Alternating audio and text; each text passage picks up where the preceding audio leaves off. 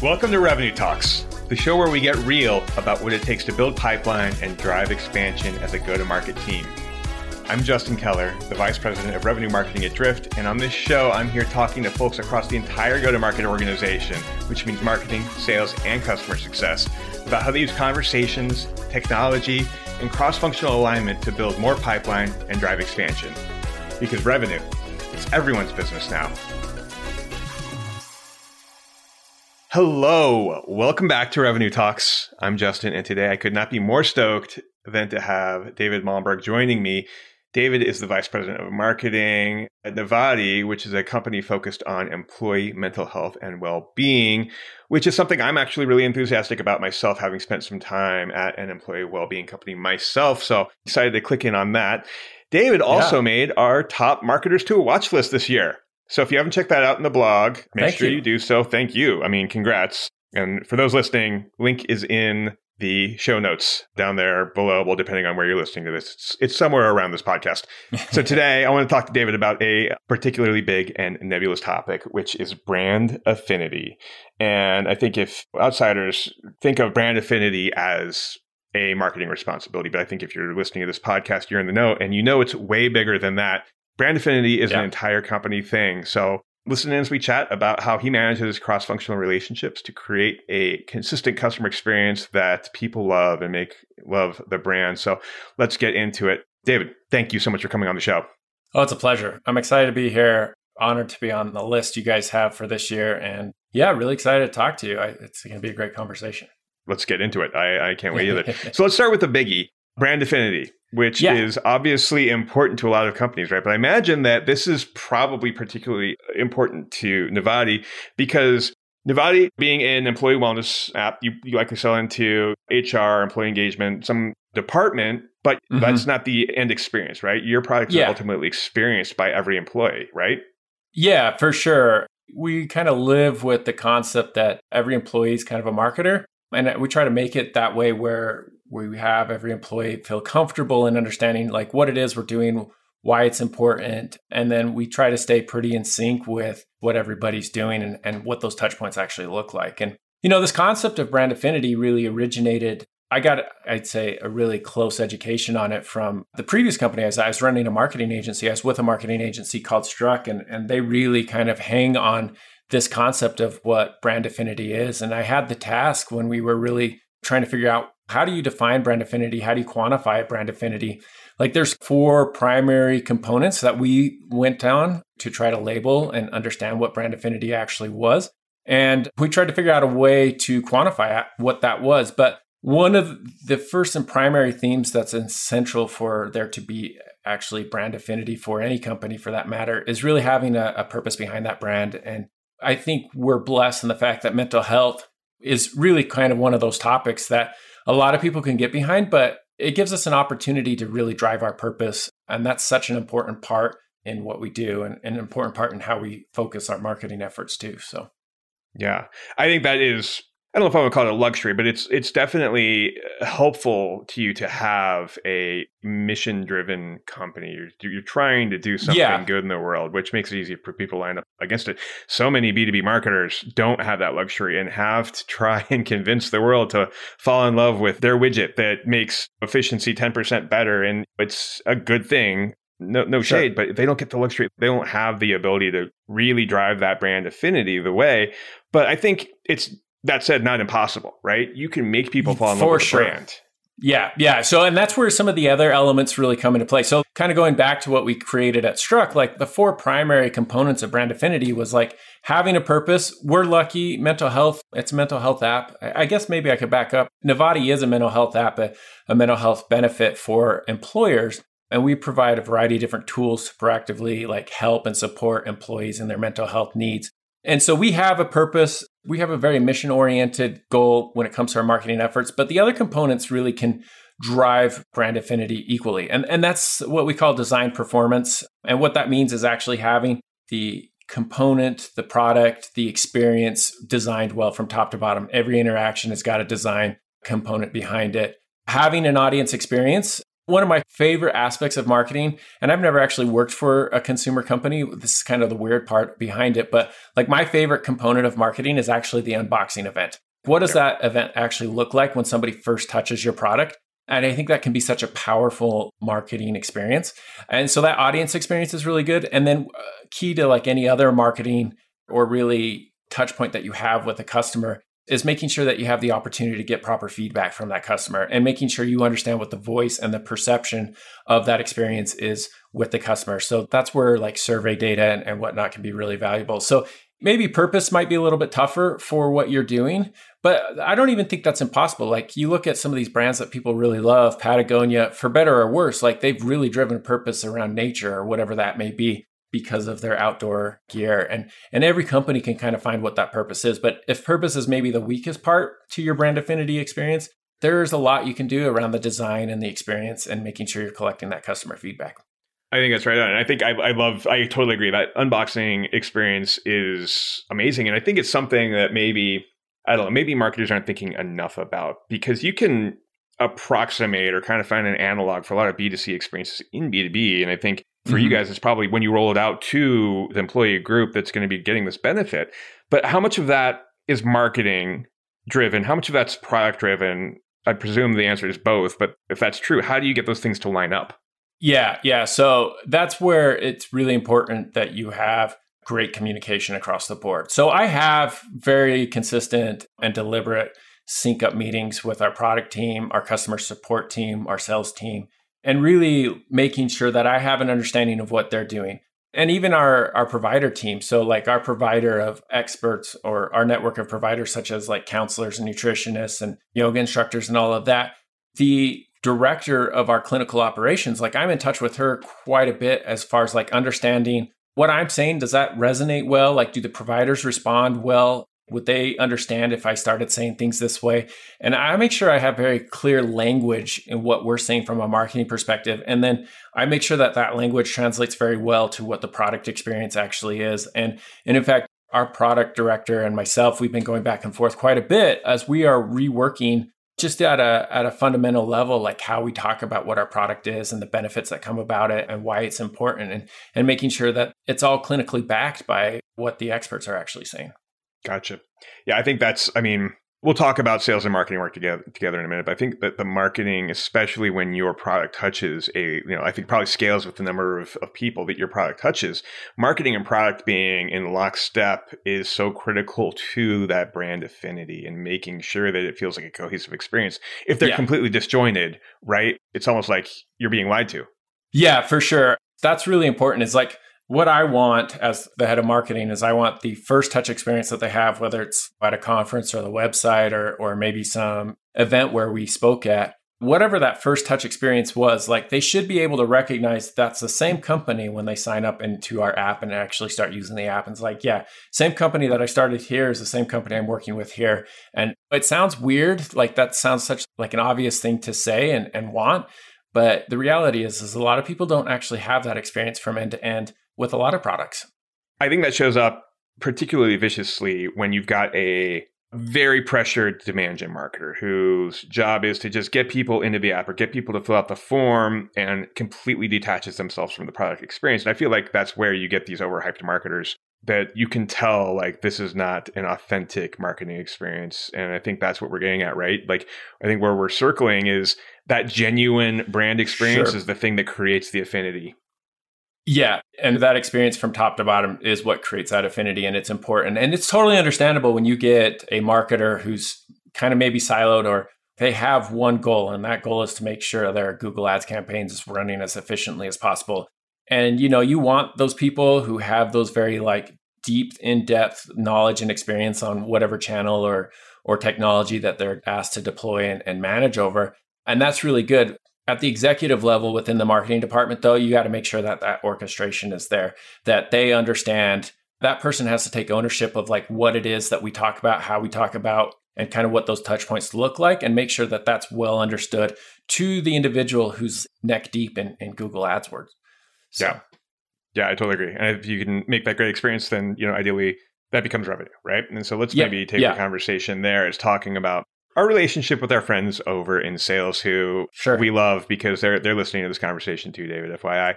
And acknowledging that there's one or two salespeople listening to this, you you said on another podcast that marketing is an asset to sales. And before our Yeah. sales friends get too wound around the axle on that, I think you you came from a good place in saying it, saying that you know, like at the end of the day, marketing is in the service of building pipeline and revenue, right? Which is a way of saying, hey, Yeah. we're here to help you with the sales team, right? Yeah, yeah. So I have, I, I don't think this is a unique opinion, but like the way I look at marketing, I look at marketing as a sales team, right? We're a macro sales team versus a micro sales team. And that's really what the difference is between marketing and sales is, is the macro level communication versus the micro level of communication. When that is done right, though, and you're kind of looking at that, again, just going to the alignment of what's being said at the macro level matches what's being said at the micro level with the actual Mhm. sales team. I do consider, especially right now, like we're a pretty young company and revenue is incredibly important to us. And so we need to make sure that we are, are getting sales and, and people on board with our company and enjoying the product that they're having with us. But I look at us as being a necessary service department for sales, especially at this level. I want to make it as easy as possible for the sales team to accomplish their goals, whatever the case may be. So the sales team will come to me and say, Hey, I really need a, a, calculator so people can understand what the ROI is when they sign up for our product. And so my number one goal at that point is like, Hey, is that going to make your conversations a lot easier? Then the number one thing I'm doing right now is making you an ROI calculator.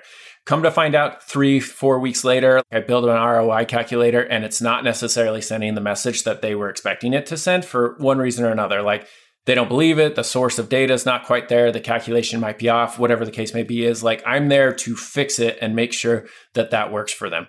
We're going to go to a conference next week, and I need to make sure that the sales team has the assets that they need so that they can have a conversation, whether it's in a PowerPoint format that they can pull up on their iPad, whether it's actually printed assets, whatever the case may be. My goal is to make sure that whatever conversation that they're actually having at the event is as easy as possible. And their ability, and this is what's really important, their ability to have the follow up conversations, book the demos, schedule the appointments, whatever the case may be, is also simple from a technology standpoint. So, like, it's seamless where salespeople don't want to work too much to get the sell. And I don't mean that in a, in a very like a derogatory way they don't want to get bogged down in learning a technology they don't want to get bogged down in trying to figure out like what the right steps are so my goal is to make sure that that job is as easy as possible so that they can spend more time talking to people right Fair, fair. I largely agree with that, but I want to maybe this is a little bit provocative. Is there for you, in your opinion, is there a line, right? Like, I agree that I, as a marketer, am a steward of pipeline. I'm at the service of my sales leaders. I want them to bring in revenue because ultimately that helps me.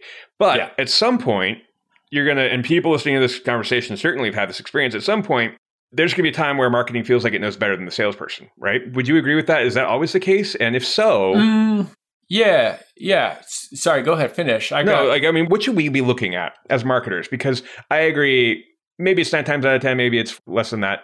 That what the sales team needs is what the sales team needs. But I think Sure. that there are times where it's like, nope, this is our broader go-to-market strategy, and we need you guys to be following this talk track. Or here's how we're starting to position things Y- based on environmental factors beyond you, the salesperson's conversations. Yeah, yeah. I, I think that's a really solid point. One of the things we're working on, because we actually were struggling, especially at the beginning of this year, to close some sales. And later, what we realized is what I was saying from the marketing side was not matching what was being said on the sales side. Like there was a, a bit of a differentiation between the talk tracks, as you will, between that. We have actually made it a really strong point in the last three months to get more aligned. So, what I say in marketing actually gets said on the sales side. And that actually requires a lot of training back and forth. And partly because we are still trying and reevaluating all the different ways that we can present this product. One, topically, mental health is a really broad topic. There's so much research, there's so much actual medical journals and things like that on how to approach mental health. I mean, you look at the different therapeutic styles that are out there that therapists can actually use, and that list is like a hundred different styles that can be blended or whatnot. And so when you start looking at all of that, it's like, well, how do we actually take this and make it into a cohesive track for people to understand? And what we realize is like, I think I found something that was working really well on the marketing side by getting people into the door, having the conversation. But what was being said at the marketing point at that macro communication level was not actually being echoed properly on the micro level. And when that was disjointed, we found that the sales was actually struggling to make the close we were confusing people and people like liked what we had to offer but they were so confused that it felt like it was going to be a tricky transition to becoming an actual customer that the conversation kind of ended there mm-hmm. we have gone through and we've started to adapt and understand like how to make that more efficient how to make the conversation more efficient from top to bottom and what that requires is me to say, okay, this is how we talk about it at a macro level. This is how the conversation continues at a micro level. And our VP of sales, Cody, has done a really great job at making sure that that narrative is consistent through and through. And what's happened is in the last three months, really two months, as consistency has happened from the macro level to the micro level, we are actually closing deals at a quicker rate than what we were before, which is really good. People are less confused. They understand what the product is. And what we're trying to do is just remove those barriers of confusion all the way down. Yeah. Was that process difficult? Was getting that alignment difficult? And this is kind of a loaded question because I know the answer is generally not easy for anyone. Sure, it, it can be. And, and again, especially where things may be a little bit more established within departments. Cody, our VP of sales, and myself, we've got a great relationship and we are, are just kind of tackling this together and trying to figure it out. And he'll come to me and say, Hey, this talk track doesn't work. And in fact, our CEO says, I say it this way, and it seems to work really well. And our VP will say, uh, We've actually stopped doing that because it was causing confusion here, here, and here. And now we've routed to this. And everybody's just kind of on board to learn from each other and grow. So in this particular case, no, it wasn't actually, and it hasn't been very difficult to change the way we talk about things because it was very obvious in Q2 and early Q1, like we just weren't closing deals. And so mm-hmm. when people are like, oh, we're not getting the sales we want, it's easy for people to say, okay, let's figure out how to make this better. And, and so we were all on board to figuring it out and exploring together. Yep. So not always the case, but in this case, not, it was for no. us. And that's, I think, I mean, I've had really, really wonderful experiences with heads of sales as well. And when you guys are tightly aligned, and maybe we bring this back home, it makes it so much easier to create a great brand experience, right? When sales and marketing want to do the same thing, when they're yeah. trying to march in the same direction, oh my God, it's just, I think it's just kind of kryptonite for unlocking that brand experience that I think a lot of companies struggle with. Yeah, yeah, for sure. It does. But like again, as soon as I hang up on this podcast, I'm actually building a training deck for the sales team next week to walk them through how we're going to talk about this product moving forward and, and some new research that came out and making sure that that research is understood in, in how our product works. So that's, I feel like where I spend most of my time is just creating this training material for internal people that then easily spins out to training external prospects and whatnot. So you're fighting the good fight. Your, your sales team thanks you, I'm sure. Hey, it's Elizabeth, the producer of the Drift Podcast Network. I hope you're enjoying this episode of Revenue Talks. If you're looking for even more go to market best practices, check out our ebook, GTM Lab. You'll get go to market hot takes and secrets from the industry's brightest minds on how to ignite every phase of your strategy, giving you even more ways to energize your marketing and sales efforts. Give it a read at drift.ly slash gtmbook. Now, back to the show. Let's keep pulling the sales thread though for a minute because I think okay. there are a lot of maybe this is turning into a little bit of sales and marketing therapy, which I think is very on brand for, for you. um, I think there's a few sources of misalignment or struggle or tension between sales and marketing. I think one's the messaging alignment we just talked about. I think mm-hmm. attribution is always a great place to start a big old fight that spins out of control. Yeah. And then I think the third one is the handoff, which you mentioned briefly about like wanting to create that really, really easy transition from marketing to sales. And so I want to hear your opinion on what makes that smooth. But I think also like let's set the definition. Like what's your your definition of what the quote unquote handoff between sales and marketing is, or marketing and sales, I should say. Yeah, yeah. So one of the things I, I think most companies, it depends on where the definition lies. It's important to make sure that everybody understands where that delineation is between where marketing is talking to the customer and where sales is talking to the customer we want to make it very clear like, hey, right now, this is in the sales court, the salesperson's court. So marketing is not going to send any messaging at this point. And we make sure that that's pretty well known, right? Like when you are engaged and you tell us you're engaged by marking data fields X, Y, and Z as this, then I know very much so that you're talking to this person and marketing's not going to do anything. We're not going to send any newsletter. Like we'll send the newsletter. That's about it. That's the only monthly communication they'll get. It's just the general newsletter. But they won't get any of the nurture emails. They won't get anything else from us in that regard. They may see some ads or whatnot, but that's a different story. What I think is the most difficult part is for us to understand like, hey, this contact has fallen out of the sales process. It's either been delayed or they're not interested, they lost the opportunity. And that's when we don't actually get I feel like marketing doesn't actually get notified well enough to understand that, okay, marketing, you're back in, right? You're the main point moving forward. And so, what we've done and what we're currently working on now is making sure that that point of re engagement for marketing is more clearly identified. We've actually set a re engagement date. So, contacts who fall out of the sales process, if they don't have a re engagement date with sales, then they just go through our normal nurture and, and, and, marketing process at that point there. But our goal is actually to get most of the people who fall off the sales cycle a re engagement date. And that re engagement date is really important for us because then we're going to start a different communication path about six weeks before whatever that date is. And that will include one on one email automation for the salesperson to start warming that lead back up so that they can re engage whatever date that they were told to re engage at. But we just need to make sure that those markers are very clearly identified. Like, hey, even if it's a, a three month window, marketing's got three months to continue to engage with them if that's what they want to do. And then sales again is going to try to rehand off at, at this re-engagement date. Yep. And and so we're still trying to test out if that works, but the actual initial handoff, like we don't just gather leads and throw them over the fence and say deal with it. Like that doesn't work. We try to make it a certain like these clear points of like, okay, this is when sales is going to get engaged. And when sales is engaged, we're off. And then we're on until this date here. And then at the six week point, it's back on or whatever the case may be.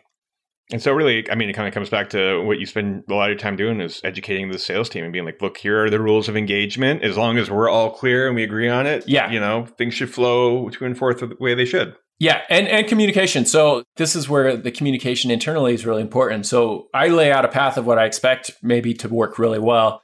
Our VP of sales, Cody, he'll come back to me and say, This isn't going to work for us. And this is the reason why. We brainstorm on how to make that a little bit better. I go to the technology team. I say, Hey, can we make this work this way, whatever the case may be? They look at uh, administrating our CRM to do those kind of functions.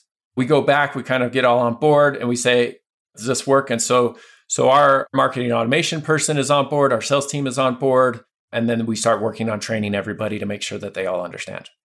So this podcast is all about the alignment across all GTM functions. And having spent some time at an employee wellness company myself, the buyer was, in my case, HR department. Is that who's yep. your buyer as well? Yeah, yeah, that's that's where we start.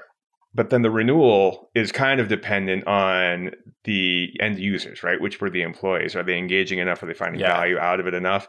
And so, how does you and your marketing team plug into that post purchase experience when you are all mm-hmm. of a mm-hmm. sudden beholden to dozens, hundreds, thousands of end users of Nivati?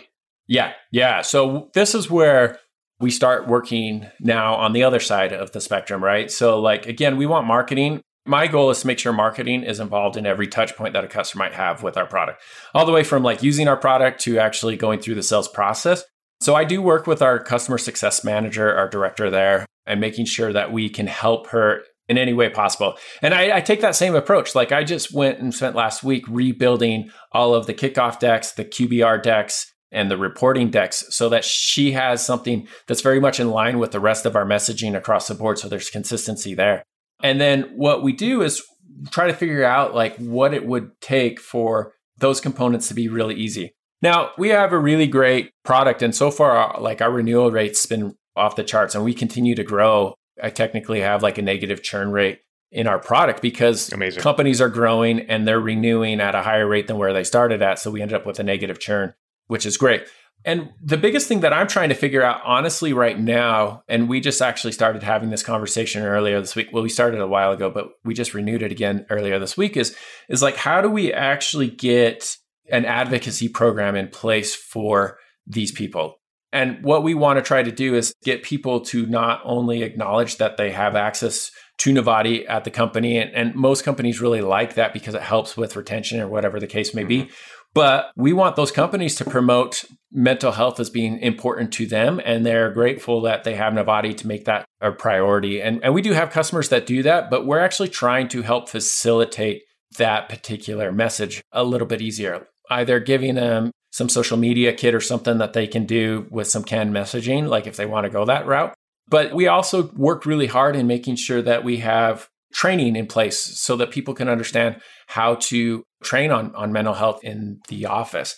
And so sometimes what we'll do is actually work on getting health fair days or whatever the case may be, where the topic is mental health, get people really excited about the topic of mental health, the fact that their company's involved in that concept, and then give them the ability to spread that message that way. And that's what we're really trying to work through right now is, is understanding how can we get more out of our customers in promoting a concept of mental health and a conversation around mental health outside of their company which then feeds back into the brand affinity category, right? So I love yep, that that's you are exactly kind of right. like this perfect case study of how everything is interlinked on creating this brand affinity from the product to marketing to the sales experience or the pre-purchase experience, I should Mhm. say, the post-purchase experience, all the way to rolling it out to the end users and making them then advocates for you as well, which helps spread, right? Like, I mean, it is Yeah. all interconnected, which is at once beautiful, but also could be probably a little intimidating and terrifying.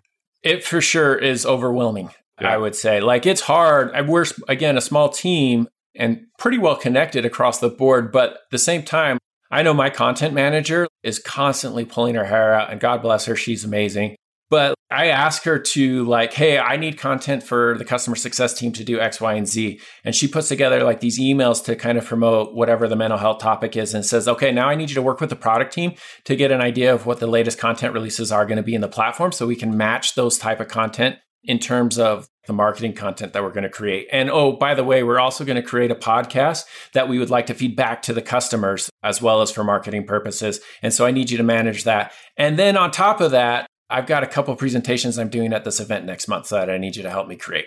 And my content manager, she's amazing. And she does all of this with a smile on her face. And I try really hard not to burn her out, but she loves it. But our Yeah. content creation is just like across the board touching different people. And Yeah. that's what we're constantly Bless your doing. content manager. If she's able to get those things to reverberate, like find that resonant frequency together across all these different touch points, inputs, I think that's just like, I mean, that's the making of like a monstrous marketing machine. So I've Yeah. high hopes. Yeah. Yeah, thank you. We're I, we're making great progress, but there's so much more work to be done for sure. All right, David, we're coming up on the half an hour. So I'm going to I'm gonna hit you with the Okay. final question, which is the signature revenue talks question. And that is this What is the number one thing that your team is focused on to accelerate revenue in the second half of this year? Yeah, yeah. So there's a couple things that we're doing. I'll give you two. So first and foremost, we've talked about this, we've hinted at this. We have a very mission focused marketing approach. Our goal is to get people to talk about mental health in the company and really start to like break down that stigma that's associated with mental health. And so everything we do from a marketing perspective is really designed to help break down that stigma. One of the big things we're doing on the website, so we're going to rebuild our HR training modules on the website. So, what we started to do earlier this year, and now we're going to try to take it to the nth degree, is actually do training modules and teach managers. What we find is like managers, when the conversation of mental health comes up, like managers freeze, like deer in a spotlight. Like they don't know how to have the conversation. It scares the hell out of them. And they're like, uh, go talk to HR, which is the wrong answer. But I did it totally guilty. That's how I managed for a couple of years when I really didn't have the idea, like I didn't know what to do. And so we've actually spent a lot of time training managers on how to have this conversation inside and outside of, of customers of Nivati, right? And so we are putting a lot of emphasis in creating content around training HR executives, training HR teams, and training management teams across the board. It doesn't matter what department you're in on how to have a conversation around mental health. So you're going to see this huge explosion of training modules coming out that are going to be totally free for managers. And we're really excited about what that actually is going to look like. So that's the emphasis on the content side that really perpetuates our, our mission oriented goal in marketing. And then the other thing that we're really working on is actually technology partnerships. We're looking at HRIS software and other partners who have similar audiences that they're going after, but not necessarily competitive, but yet very complementary to each other. And we do a lot in terms of trying to engage their audiences with our audience and vice versa. And so it's really great as like there's a good company that does motivational type components within uh, companies. And so what we'll do is we'll talk with them on something that works together. So for example, they talk about gratitude and, and the effects gratitude can have in the office and what that actually looks like towards mental health. And so if the conversation's around gratitude, we talk about like what the mental health player is around gratitude. They talk about what the motivational component is around gratitude. And together, I now am in contact with their audience and their audience is now in contact with Nivati. And we just all of a sudden really grew our ability to touch people that we haven't touched who are the ideal market, who've been kind of promoted to by another company who's reaching out to the same audiences. And now all of a sudden, our brand is introduced to a lot of target audience members without actually having to go like too far outside of that. And, and we have, again, a luxury with mental health. It's a very broad topic and there's a lot of ways to spin it, but that gives us an opportunity to really work and collaborate with a lot of different companies, which we like to do. Absolutely. Absolutely. And if you're not in the wellness space, I think the Rosetta Stone is lead with value, right? Give great content yeah. and value upfront. They'll come back for more. They'll remember you. And then partnerships. Partnerships are so important this day and age, especially with the noisy marketplace we're in. David Malmborg from Nivati, thank you so much for joining us. Everybody, check out Nivati. They're doing really great things to help your employee group with their mental health. It was an honor and a pleasure to have you on Revenue Talks today. Thank you oh, so ah, much. Thank you so much. I really appreciate the time. Thank you so much for listening to Revenue Talks. If you liked this episode, please consider leaving a review wherever you're listening. You can connect with me on Twitter at Justin Keller and the entire Drift Podcast Network at, at Drift Podcasts. Remember, revenue, it's everyone's business now.